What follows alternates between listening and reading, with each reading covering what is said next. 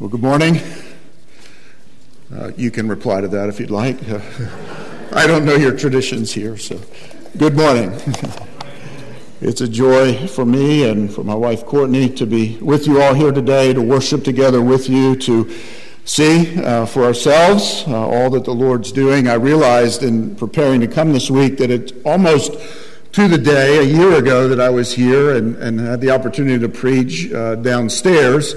And uh, I'm sure there are some of you in the room this morning who weren't there then. And, and it just a reminder to me of all that God's been doing. And I assure you that uh, your brethren in Mebane uh, love you and, and uh, we're so interested in, in what God is doing here at Emmanuel. We do pray for you. And uh, we've just been blessed and encouraged uh, by all that God has done from this time last year to now, even. It really is remarkable to us uh, what the Lord has been doing here in building a church uh, in this place, uh, and that's that's you all. That's, I mean, it's wonderful the the, the developments with the building, uh, but the church is is the people. It's the people of God, and and uh, we rejoice in, in God adding to this church through conversions. Um, uh, that that's just thrilling and then the way that he's bringing together uh, a people in this place to worship and serve him here. So it's, it's delightful to be with you. If you would please take your Bibles and turn to 1 Corinthians chapter 10. We'll be looking together at 1 Corinthians 10 23 through 11 1. Um, if I could dare say such a thing, I think 11 1 really should be 10 34 I don't mean to shock you by saying that. You know that the chapter and verses uh, numbers are not inspired, right?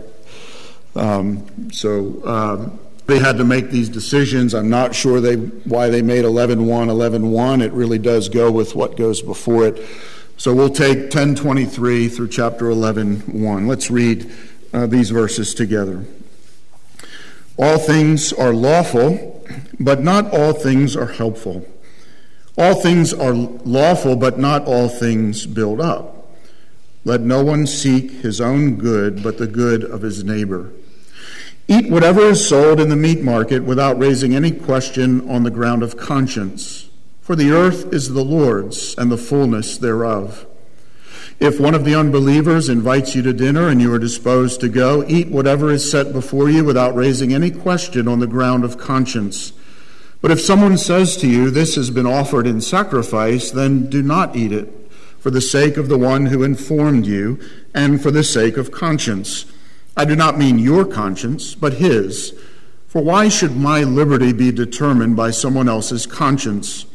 If I partake with thankfulness, why am I denounced because of that for which I give thanks?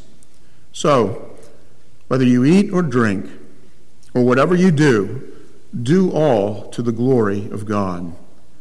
Give no offense to Jews or to Greeks or to the church of God, just as I try to please everyone in everything I do, not seeking my own advantage, but that of many, that they may be saved.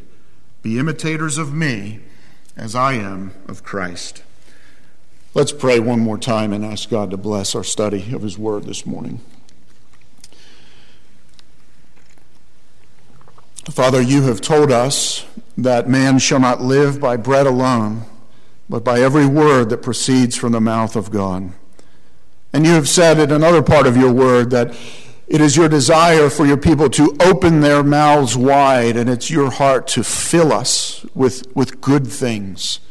And so we take you at your word, Lord. We confess again that we need you, and we come this morning as people who are so needy of your word. And we desire to, to be fed by you, uh, by your Spirit, taking your word and, and causing it to, to reach our hearts and, and to go down into us and to become a part of us, Lord. You know every person here this morning, you, you know every soul, you know every need represented in this congregation this morning. And so we open our mouths wide and we ask you to fill us with your truth, that you would direct our hearts to you that you would change us by your word. We pray these things in Jesus' name. Amen. Well, I want to ask uh, you a question as we begin this morning, and the question is this Why are you here? Why are you here? And uh, by uh, why are you here? I don't mean literally, why are you sitting here in these uh, pews in this location here in Winston-Salem. Uh, I'm asking the, the, bigger picture question, kind of the philosophical question. Uh, why do you exist? Why uh, uh, are you in the world? What is the purpose of your existence? What is the meaning of your life in this world? And I know that, that that's kind of a, a, a big question to be thinking about at uh, 10 after 11 on a Sunday morning, and maybe we're already starting to, to think about lunch. And uh, maybe some of you are young, uh, teenagers, or even younger here this morning, and maybe this kind of question hasn't ever even occurred to you. I encourage you, even those who are the youngest here this morning, uh, to, to think for a moment about this question Why am why, why why am I in the world? Why am I alive? Why do I exist? What's the purpose of my life? Maybe some of you are older here this morning and, and uh, you have some, some gray hairs. Uh, maybe you think that you're sort of beyond thinking about this question. You know, this is a question for uh, uh, late teens and just getting out of college, trying to figure out what life's all about. Well, I, I want to encourage you to think about this question too. No matter where you are this morning, to, to just ponder uh, in a fresh way What's the purpose of my life? Why do I exist in the world? One of the reasons that I am a Bible believing Christian as I stand here before you this morning, apart from uh, the sheer mercy and grace of God to me, a sinner, is that the Bible provides a really satisfactory answer to this question. What's the purpose of my life? What's the reason for my existence? Why am I in the world?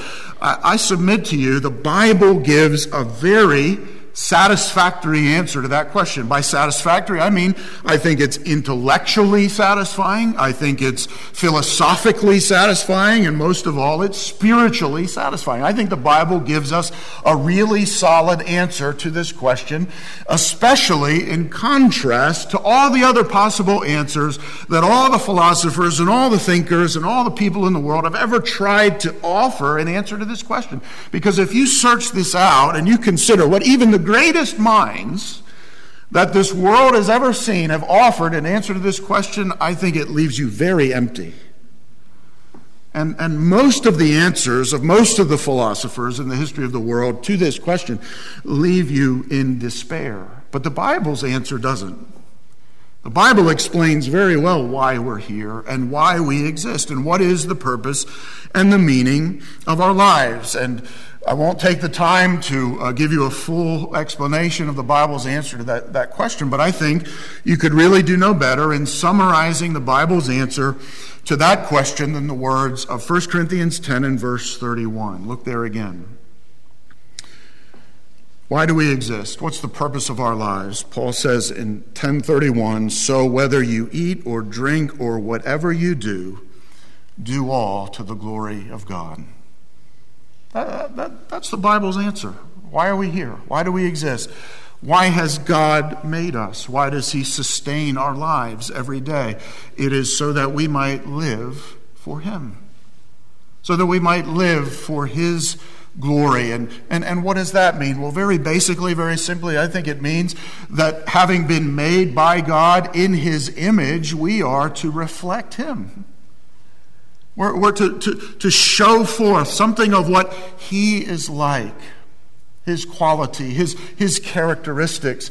And we are to seek to bring attention to Him. We're, we're to direct others around us to God who made us and, and who sustains us. We're to live for the glory of God. That's why we are here. That's why we exist. That's what we were made for. That's what we're designed to do. And I believe that we are at our very best as human beings. We are at our very best as image bearers of God when we are living for His glory, reflecting in our lives what He is like and why He is so worthy to be known and to be loved and to be trusted and to be obeyed. So, this morning I want us to think about living for the glory of God, and we'll do that by examining chapter 10 and verse 31 of 1 Corinthians in its context. And that's an important part of uh, how I've put this message together, looking at this big idea of living for the glory of God according to the words of 1031 in their context. Now, when you think about this verse, this is understandably a very well known Bible verse, isn't it?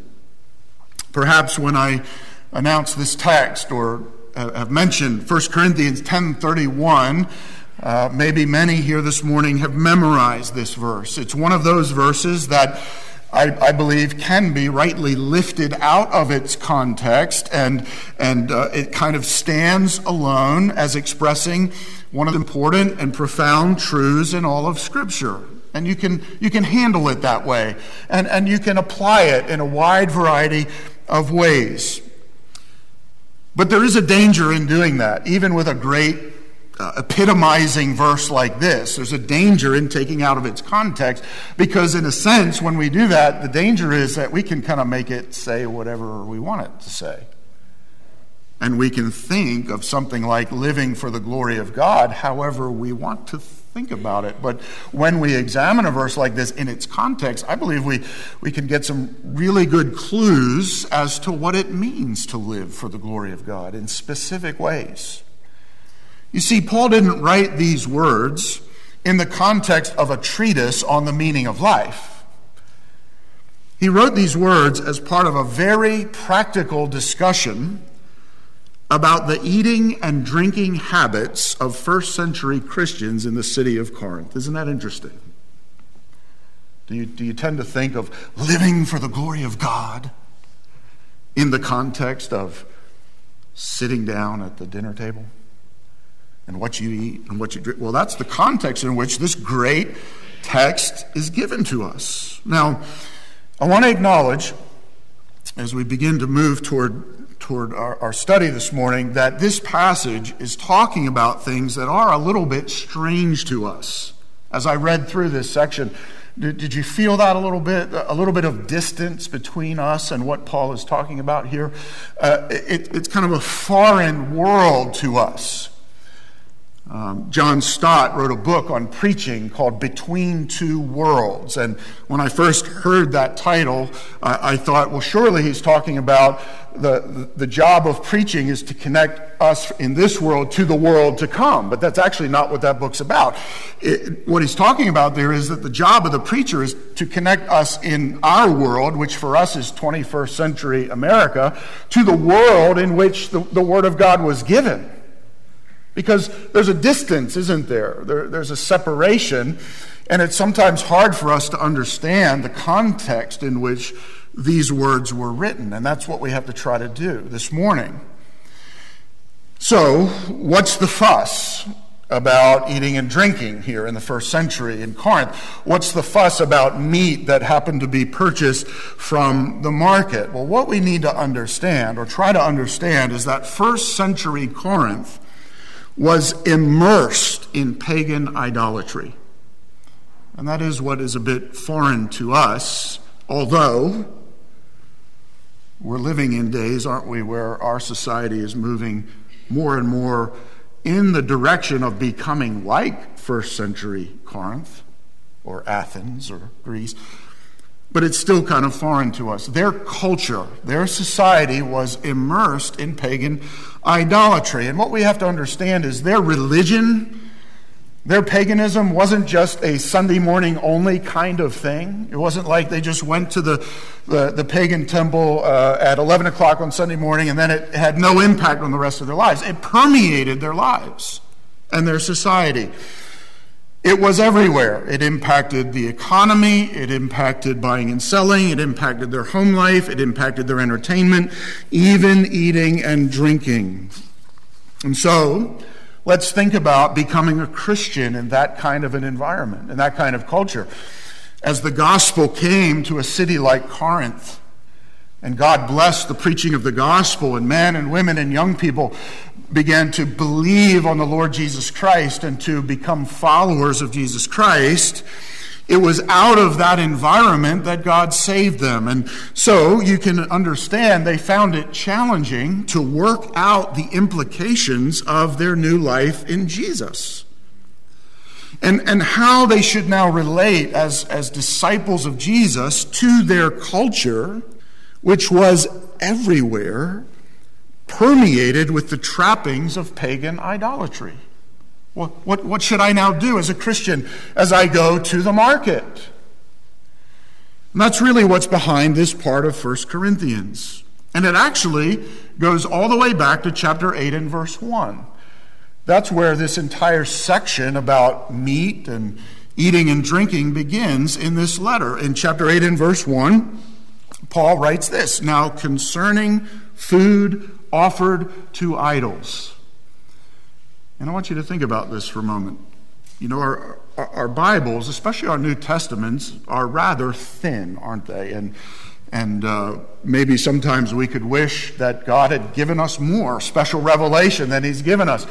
Um, and when you think about proportionality, it's amazing, isn't it, that Paul spends three whole chapters in this letter of 16 chapters talking about food offered to idols and how that relates to the lives of the people of God in first century Corinth. This was a big deal.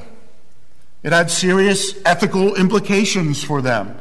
And so it has a prominent place in this letter. Their lives couldn't help but intersect with the ungodly aspects of the culture around them, even at the most basic level of eating and drinking. And it's in that context that Paul gives this big, overarching principle in 1031. Here's the great guiding reality for us as the people of God. And, and as Paul's writing these words, you, you, you followers of Jesus in Corinth, and you're trying to work out daily life in a pagan culture, this will help you. Keep this in mind in everything that you do. We've been created and we have been redeemed by God to live for His glory. So, whatever you do, th- th- this is a safe guide for you. This is a question you should be asking. Can I participate in this to the glory of God? But then we can ask ourselves the question what does that look like? It's a big idea, isn't it? What does it look like to live for the glory of God? Maybe some of you have heard uh, of the Westminster Shorter Catechism and question number one uh, What is the chief end of man? It is to glorify God and to enjoy Him forever. And, and, and we know those things, we understand that on some level, but what does it actually mean? Practically, day by day, in, in all the, the big and the little things that comprise our lives in this world. Part of the challenge of working this out is that we're so prone to extremes, aren't we? As we seek to work out a principle like this in our lives. You think about the Christian life as a, as a narrow road, and there are ditches on each side, right? And Part of the challenge of the Christian life is to stay on the road and not to fall off into the ditches, but we're so prone to doing that. Even in working out a principle like this, we're prone to carelessness on the one side and perhaps rigidness on the other. Licentiousness on one side and legalism on the other. Perhaps we're prone to make living for the glory of God an elusive thing hard, hard to get a, a, a, hold of. Especially, maybe some of us struggle this way. You know, it's, it's, it's not something that's attainable for me. You know, living for the glory of God, that's for the John Pipers of the world. That's for the, the super Christians, the Jonathan Edwards of the world. Uh, that's for frontier missionaries. Uh, they, they can do that, but it, I, don't, I don't think of it as something that, that, that I can really get a handle on. Who am I? How I'm so small, I'm so insignificant, and I haven't been called to great things. I was talking to somebody before the service um, who, who, who, expressed that on some level. Um, let's see, back in the back in the booth there. I'll give you away. Francis. Just in our few minutes of talking, weren't you talking about that, Francis? I work at Wells Fargo, but then I read Matthew chapter 28 and I'm thinking, how do I work out the Great Commission while working at. Do you ever wrestle with that kind of thing? Am I really living for the glory of God where I am? That's, that's for other people. Perhaps we think it's only tied to doing explicitly Christian things, like teaching Sunday school or sharing the gospel, like explicitly communicating the gospel to others or going to church. It's then that we're, we're, we're glorifying God. And you know what we're doing when we do that? We're, we're making this distinction between the sacred and the secular. And that's, to me, one of the ditches that we have to avoid falling into. So, how do we live for the glory of God? And how do we do it every day? In all that we do in our homes, in our neighborhoods, at our church, in our jobs, at our schools. That's what we need to grapple with in this passage. And so, what I want to do with the rest of our time is to make three observations from the context, from the passage, about living for the glory of God. And I hope it will help us to maybe make some connection to our daily lives. The first, I think, may surprise you, but I think I have to mention it in order to be faithful to the text. Okay, so observation number one we live for the glory of God when we enjoy his good gifts. We live for the glory of God when we enjoy his good gifts. And I'm drawing this from verses 25 through 27 of 1 Corinthians 10. Now, let me give you a little more of the context here. Back in chapters 8 through, through 10, Paul addressed the specific matter of Christians in Corinth who were actually going to the pagan temples and joining in their feasts. Now, be clear about this. They were not going thinking I'm worshiping idols or I'm participating like the rest of the people here. What was happening in Corinth is that some of the Christian believers there had come to knowledge. They had come to understand in truth that idols are nothing, right? You, you understand that, right? That that this, this block of wood or this, this statue uh, made out of stone, that in and of itself, it's actually nothing. Because, why? There's one God. One true and living God, the Father, Son, and Holy Spirit. And so they had come to this knowledge. They recognized that what was happening there wasn't, wasn't real because idols aren't real. And so to them, going to the temple to participate in those feasts, there was nothing wrong with that. In a sense, I think it was like going out to eat. It was a, it was a place to go get a meal. But Paul says, in addressing that specific matter, no, no. You, you think you've come to some knowledge, and knowledge tends to puff up, and, and you think this is an expression of your maturity, but you're actually missing some vitally important spiritual, eternal, unseen truths. First of all, it is true that idols are nothing in themselves, but Paul argues that idol temples and what's happening in idol temples are full of demonic activity. And you need to recognize that. And one of the things I think Paul wanted them to understand is you, as a Christian, might be able to go and participate in that meal, not participating in the pagan idolatry, but what about all the people around you? who, who think something significant spiritually is actually happening. What, what are, what's happening in their lives and in their souls? They are being blinded by the devil. And in that blindness, uh, they are in bondage to false religion and false worship. And their participation in those things is taking them to hell. And so I, I don't want you as believers to sit down at the table of demons and then come back to church and sit down at the table of the Lord. There's just such a, a, an inconsistency there. So, no, you, you, you can't go and do that. And then the second thing Paul points out about that is some of your other brethren in the church don't have that same knowledge that you do. And you know what you're doing? You're hurting them. You're hurting their consciences. You're hurting their souls. They see you going and they don't have that same knowledge, that same liberty that you have. And so they're being emboldened to sin. And so, no, I don't want you to actually go to the temple and participate in those feasts. But now, here in 1023 through 11.1, Paul addresses two more questions related to meat that had been offered to idols. Remember, I said earlier, this stuff just permeated culture.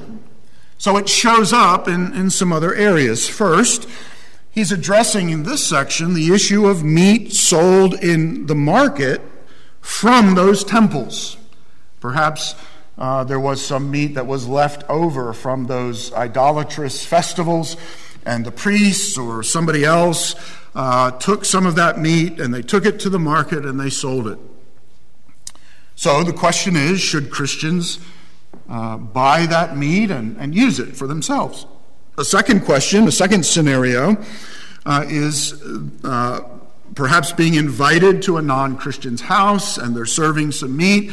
And should the Christian wonder whether or not that was meat that had been offered uh, in a pagan sacrifice? Now, the answer that he gives, and remember the heading that we're addressing now we glorify God when we enjoy his good gifts.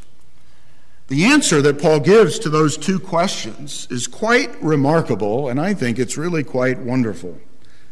His answer in verses 25 through 27 of chapter 10 is this Christian, you are free to eat meat without asking questions of conscience.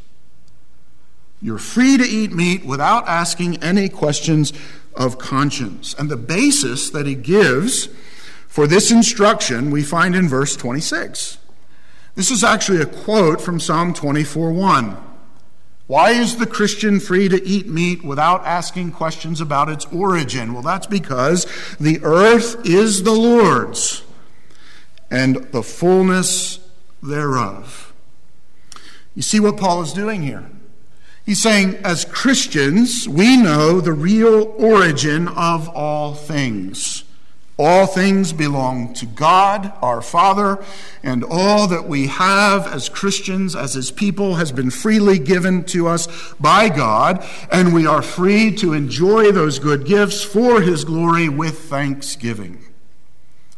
And so He's saying, you know where it came from, and you really don't need to quibble over its last stop before it arrived on your table.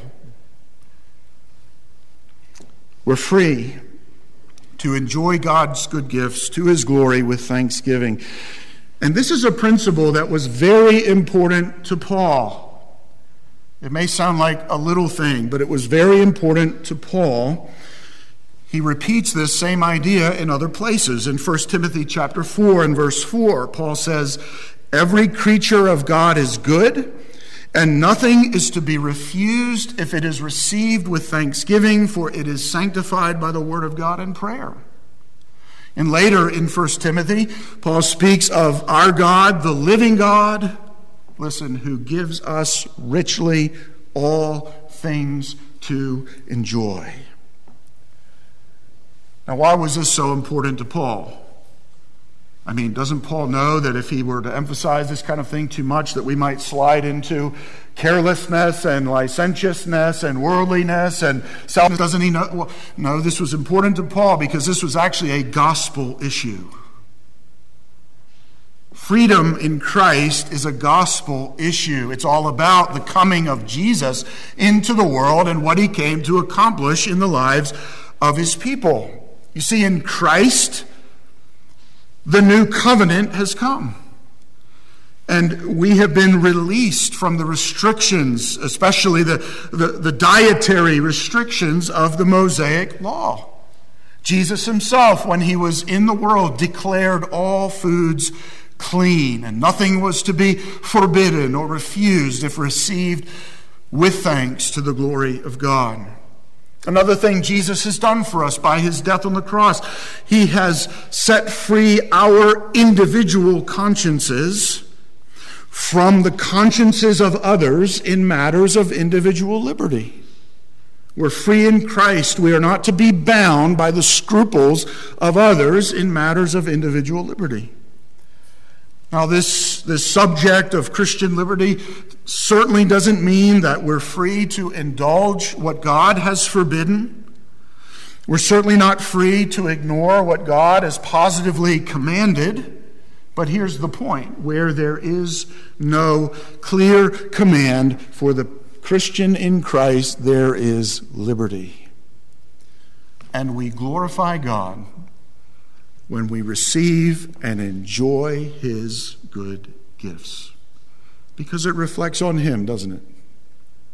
That we serve a very good and kind and gracious God who delights to give good gifts to your people. Does it honor you as a parent when you do something nice for one of your children? And their response is, Oh, no, I, am so unworthy. I, I, could, I could never take something like that from you, Dad or Mom. Maybe it's Christmas morning and they, they come to you afterwards and they, they give you all the gifts back. And, oh, I hope you kept the receipt. You can take these back because I'm so unworthy. Does that honor you? Maybe they act shocked when you do something nice for them because it seems so out of character. And it reflects that maybe their view of you is, wow, dad is stingy and he's doing something nice. No, what, what, what, honors us as parents when our, our kids respond with gratitude and with joy and with thanks to our good gifts?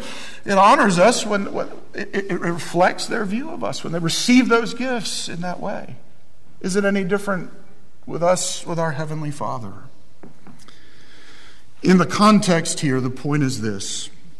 We're talking about living for the glory of God. And as we try to work out what that means in our daily lives, listen, brethren, there is a kind of austerity in Christians that does not honor God. We're called to exercise self control in all things. That is true. And we'll see as we go along that there are higher, more important principles that guide us beyond just the full exercise and enjoyment of our liberties. But here's the point I think Paul is making here an approach to the Christian life that portrays God as stingy or that requires us to be over scrupulous or fussy or legalistic about every little thing, that simply does not represent well our God who made all things who made food to taste good. Do you ever actually stop and think about that? I mean, he could have made food, all food, to taste like oatmeal without brown sugar or milk. Same consistency, same color, same flavor. He could have done that. Now, maybe you love that, but He didn't do that. He made food to taste good. Why? It's a reflection of what he's like. He made music to be pleasant. And even in a way, in a strange way, to minister to our souls, I think. He made art to be beautiful. He made love to be sweet. He made relationships to be enjoyable. And He gives us individually, uniquely, gifts and talents and aptitudes and interests and burdens that can all be employed in a way that honors God, our Maker.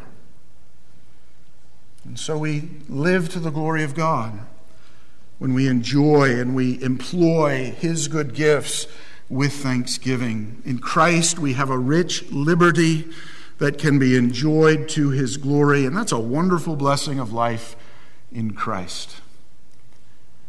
This may sound silly to you, but just about every time I eat bacon, I thank God that I'm in the new covenant. And, and again, I'm not just saying that to, to be funny. I mean, I really like bacon. And we've been set free, haven't we, from those dietary restrictions of the old covenant. Christ has made all foods to be clean and to be richly enjoyed with thanksgiving to God. So we have that liberty and we can glorify God in the enjoyment of his good gifts. Now comes the but. But Christian liberty is not an absolute liberty. It is not an absolute liberty. So we go on now to observation number two. According to our passage, we live for the glory of God when we serve the good of others. We live for the glory of God when we serve the good of others. And I'm going to draw this out of a number of places in the passage. So here we see the limits of liberty, or to state it another way, here we see those higher principles, those more important principles to which we must willingly subordinate our enjoyment of legitimate things. Verses 23 and 24. All things are lawful, Paul says, but not all things are helpful. All things are lawful, but not all things build up. Let no one seek his own good, but the good of his neighbor. It's really interesting what Paul's doing here in the ESV and the NIV, at least. I know that this, this phrase, all things are lawful, is in quotation marks, and I think that's actually right. I think that's a proper way of representing what Paul's doing. He's quoting an expression that was very common in the church in Corinth. This is something you would hear the, the, the people of God in Corinth saying often all things are lawful. And maybe they wrote that to Paul. It seems that what's behind Paul's letters to Corinth are letters that they wrote to him and, and, questions that they asked him. And maybe this was something they were expressing to him. And so he's quoting it back to them. And you notice that he doesn't deny that this is true, it's actually true.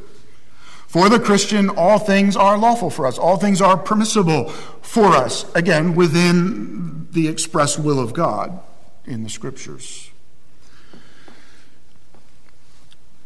But Paul goes on to make some really important qualifications here, doesn't he? The sum and substance of living for the glory of God is not the enjoyment of our personal liberties.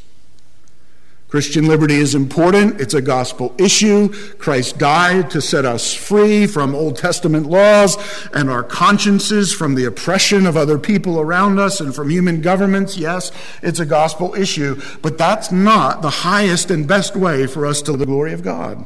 There's something else we must consider. There's something more important. There's something that reflects what God Himself is like. And so he follows this quotation with some important questions. All things are lawful for me, but is it helpful? Is it helpful to me in my walk with Jesus? Is it helpful to those around me? All things are lawful for me, but does it build up? Does it do spiritual good to me in my walk with the Lord and to my family or to my brethren in the church or to my neighbors or to my classmates at school or to uh, my uh, workmates in the office? Is it helpful? Is it edifying? And then he, he kind of summarizes the, the point here in verse 24. How do you live for the glory of God? Here it is. Let no one seek his own good, but the good of his neighbor. He goes on to illustrate this principle in verses 28 through 30. And here again is this scenario of a Christian being invited to a non Christian's home. And he says there, if you're invited to that home, you're free to eat. Whatever is set before you, you are free to eat it. But he's illustrating the principle he just gave us in 23 and 24.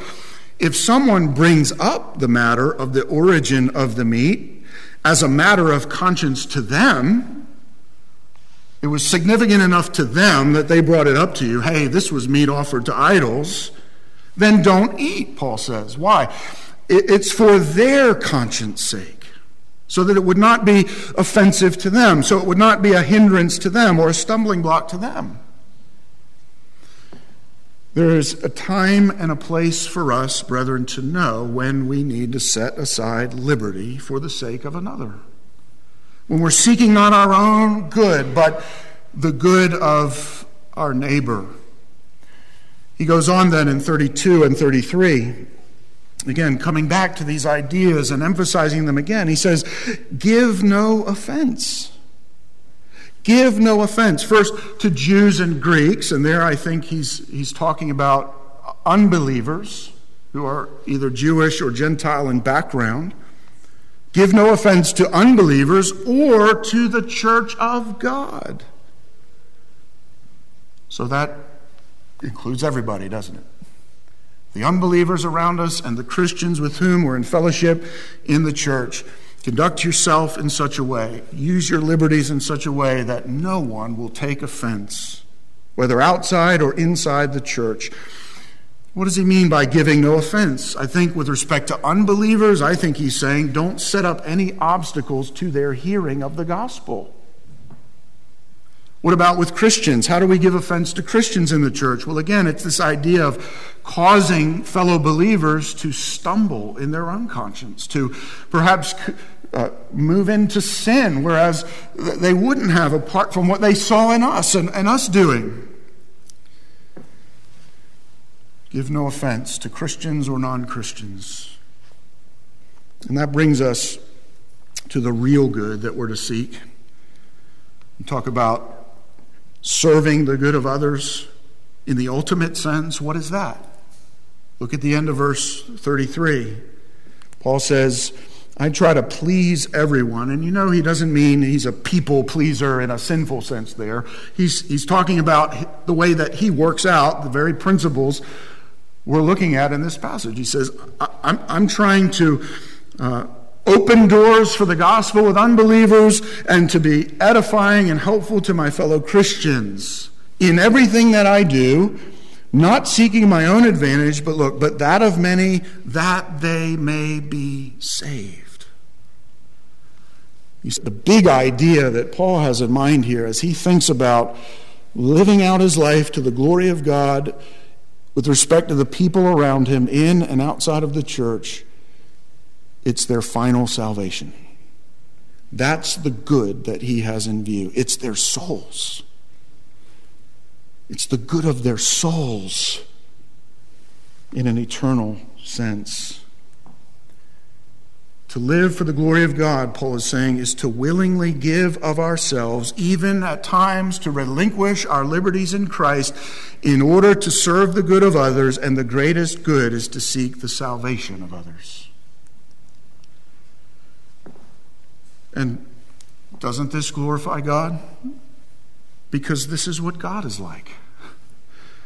It's so near to the heart of God, our God who desires that none would perish, but that all would come to repentance. Our God who so loved the world that he gave his only begotten Son, that whoever believes in him would not perish, but have everlasting life. If that's what God is like, oh God, help me to never put a stumbling block in the way of an unbeliever from hearing that good news and never causing one of your blood bought children to fall fall.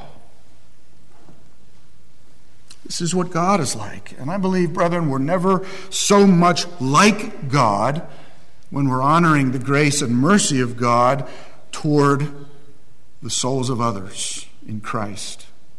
When you have time later, go back and read 1 Corinthians 9. Paul uh, gives a fuller explanation of his approach to life. I'm free from all, but I've made myself a servant of all that I might win more of them.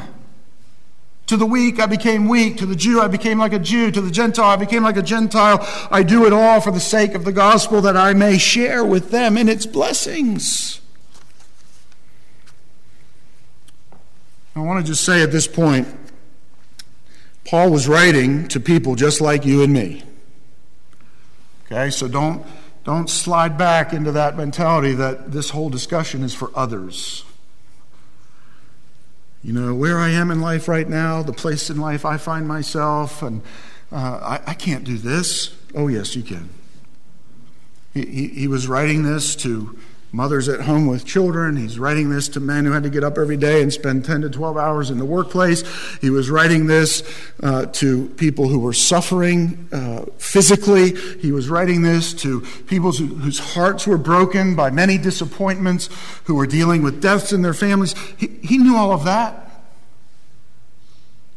He's saying, I want you to live for the glory of God by serving the good of others and, and, and one of the best ways you can do that is don't forget that they have never dying souls.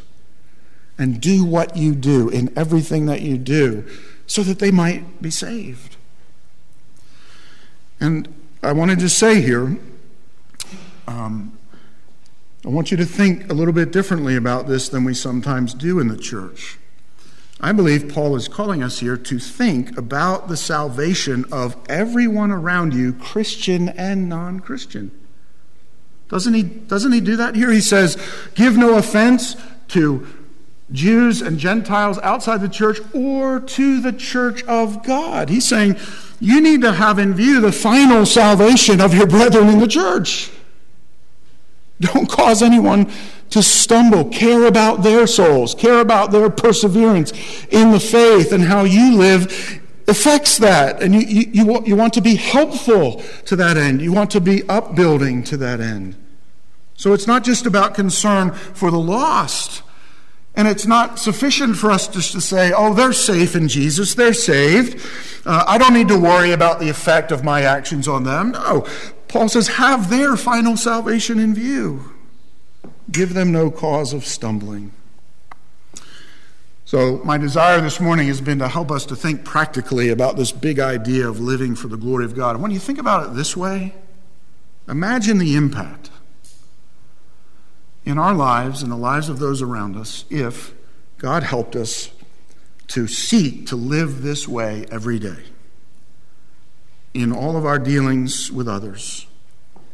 If God were to help us, you know, when we get up in the morning and, and, to make this part of our prayers, Lord, help me to see people not just as flesh and blood, but as what they really are never dying souls Help me not to forget the realities of heaven and hell. Isn't that, that means just the easiest thing to do? Help me to see people as you see them, and then to bend my life in the direction of seeking their good, especially their highest good, the salvation of their souls. Do you think that would make a difference in your life and in mine? I think it would. You know, the easiest place to forget this, I think, is at home. So I would just encourage you what do I do with this message this morning? Start at home, right where you are. Not just parents or husbands or wives here this morning, whatever place you're at in life, uh, kids here this morning. I hope you will think about this. Because you can do this too. You can live for the glory of God in your home in the way that you're relating to your siblings and your parents.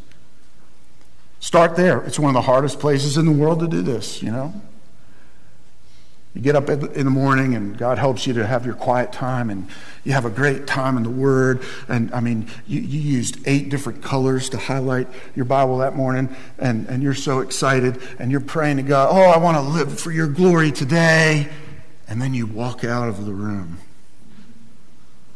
How long does it actually take for it to become a challenge to live for the glory of God by not seeking your own good, but the good of those who live under the roof with you. How long does it take? Less than a minute?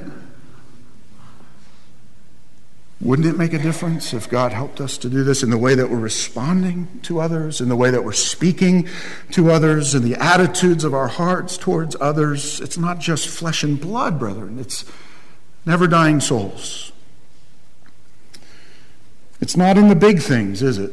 According to this text, it, it's in the little things that we can live for the glory of God. It starts at home. It comes to us, it comes with us to work and, and, and to school and in our neighborhoods. We need to be willing to ask in all that we do is it helpful? Is it edifying? Is it serving the good of souls? Or is it a cause of stumbling? Now, maybe you're tempted to think, well, I'm, it seems like I'm exchanging one kind of bondage for another. This sounds like bondage. Do I really have to be thinking about everything I do as to whether it's helpful or whether it's edifying? Brethren, this is not bondage, this is freedom. This is, this is the freedom to, to fulfill the very purpose for which we've been made. We're free in Christ. There's a time and a place for everything, for enjoying our, our liberties to the glory of God. But don't be deceived. Living for yourself with no regard for others, that's bondage. And it also becomes very oppressive to the people in our lives. Here's true freedom. Here, I believe, is true joy, true satisfaction when God helps us to get out of ourselves and to be like Him, having supreme regard for the good, especially the souls of those around us. Well, let's come to the third and final observation as we close. And this just kind of sums it all up. The third observation is this we live for the glory of God when we imitate Jesus. Chapter 11 and verse 1. We live for the glory of God when we imitate Jesus. Paul says at the end, Be imitators of me as I am of Christ. And you know that his purpose here isn't to draw attention to himself, it is to quickly deflect it to Jesus. So often, the argument Paul makes when he wants to impress some aspect of our duty on us is this very argument look to Jesus. Look to Jesus. Look to the example of Christ for how we suffer as Christians. Look to the example of Christ for how to be humble and how to love your wife and how to give your money and how to serve the good of others. You want to know how to do that? You want to know what that looks like? God has given us the picture of perfect humanity in the face of Jesus Christ. It's one of the things I love about the incarnation is that God, who is kind of a distant idea to us, the unseen God, has become seen. He's become visible in the face of Jesus. And we could look at him and see this is God's intention for us. And what was Jesus like? What motivated him? What, what drove him in coming into this world? One of my favorite descriptions of the coming of Christ is in Romans 15 8 and 9. There, Paul says, I tell you, that Christ became a servant to the circumcised to show God's truthfulness in order to confirm the promises given to the patriarchs and in order that the Gentiles, the nations, might glorify God for his mercy. Why did Jesus come? He came to be a servant so that Jews and Gentiles alike might know that God is true and faithful and that he saves. Gospel of Mark, chapter 10 and verse 45 says, Even the Son of Man did not come to be served, but to serve and to give his life a ransom for many. So, brethren, here is where we truly begin to understand what it means to live for the glory of God. Study the pattern of our Savior. He willingly humbled himself, he relinquished his rights and his freedoms as God, and he laid down his life to do us and a vast multitude ultimate good, eternal good, by saving us from our sins. So, like Jesus, we glorify God when we do all that we do with his help, with a Christ imitating, self denying regard for the good of the souls around us. So that's tough. that's hard. It is hard, isn't it? That fight with self never ends this side of heaven. How, how do we work this in? This Christ imitating, self denying regard for souls. We just, we got to be with Jesus. We have to feed our souls on the gospel day in and day out, His mercies to us, so that that begins to, to permeate the way that we're relating to others. It's to fellowship with Him, to see Him as He's portrayed in the Scriptures, and in that way we grow to be more and more like Him. This one, brethren, this dear one who gave Himself so freely for us on the cross he will certainly give us the help that we need to be like Him and to begin to put this into practice in our lives. He knows all of our circumstances. He knows all of our weaknesses. He knows all of our fears. He knows all of our struggles. He knows all of that. But I guarantee you, it's money in the bank. If you go to Jesus and earnestly pray to Him, Lord Jesus, help me today to be like you in the way that I willingly put my interests aside and serve the interests of others, He will answer that prayer. He will. It won't be easy, but He will give you the grace. So the question for us is will you trust Him? Will you ask Him for help? Will you love Him and others enough to be willing to change some, some, some some patterns in your life, some behaviors that characterize you that maybe aren't consistent with living for the glory of God, as we've seen it this morning. Are you willing to do that for Christ's sake and for the sake of never dying souls? Jesus will help you with that. And I will tell you, he's worthy. That we as his people would come to him for that and would seek to live in that way for his glory. Revelation chapter 5 and verse 12 says, Worthy is the Lamb. It's worthy that we would live for his glory. Why? Because he was slain. So he's worthy to receive power and wealth and wisdom and might and honor and glory and blessing, and to have some people in all of our brokenness and all of our weakness who love him enough and who appreciate enough what he's done for us to seek every day with his help to live for his honor by imitating him. Amen.